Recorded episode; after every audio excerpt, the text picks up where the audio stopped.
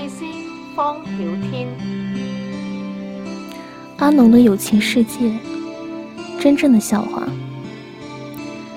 我曾经很富有，想吃最好的有最好的，想穿最好的有最好的，还有一班人整天陪着我，帮我寻开心。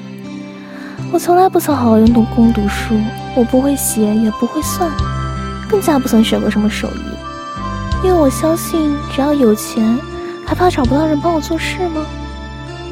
不过陪着我的那个朋友时常夸奖我，说我口才很好，很有说服力。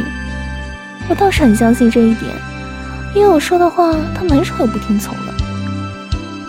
有一天我偶然在街上听见一个笑话，便回去说给那班朋友听，他们一面听一面笑，说我讲的精彩极了，是讲笑话的天才。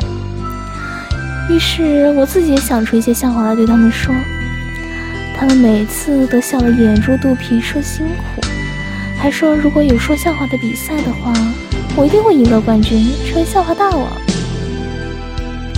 后来我走了厄运，由有钱人变成普通人，由普通人变成穷人。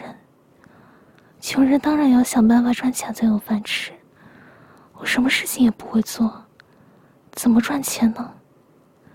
后来我想起来我的说笑话天才，并来到这个广场上来摆摊，招牌写明是笑话大王。我对大家讲了3只我认为最好笑的故事，可是听众们没有一个笑的。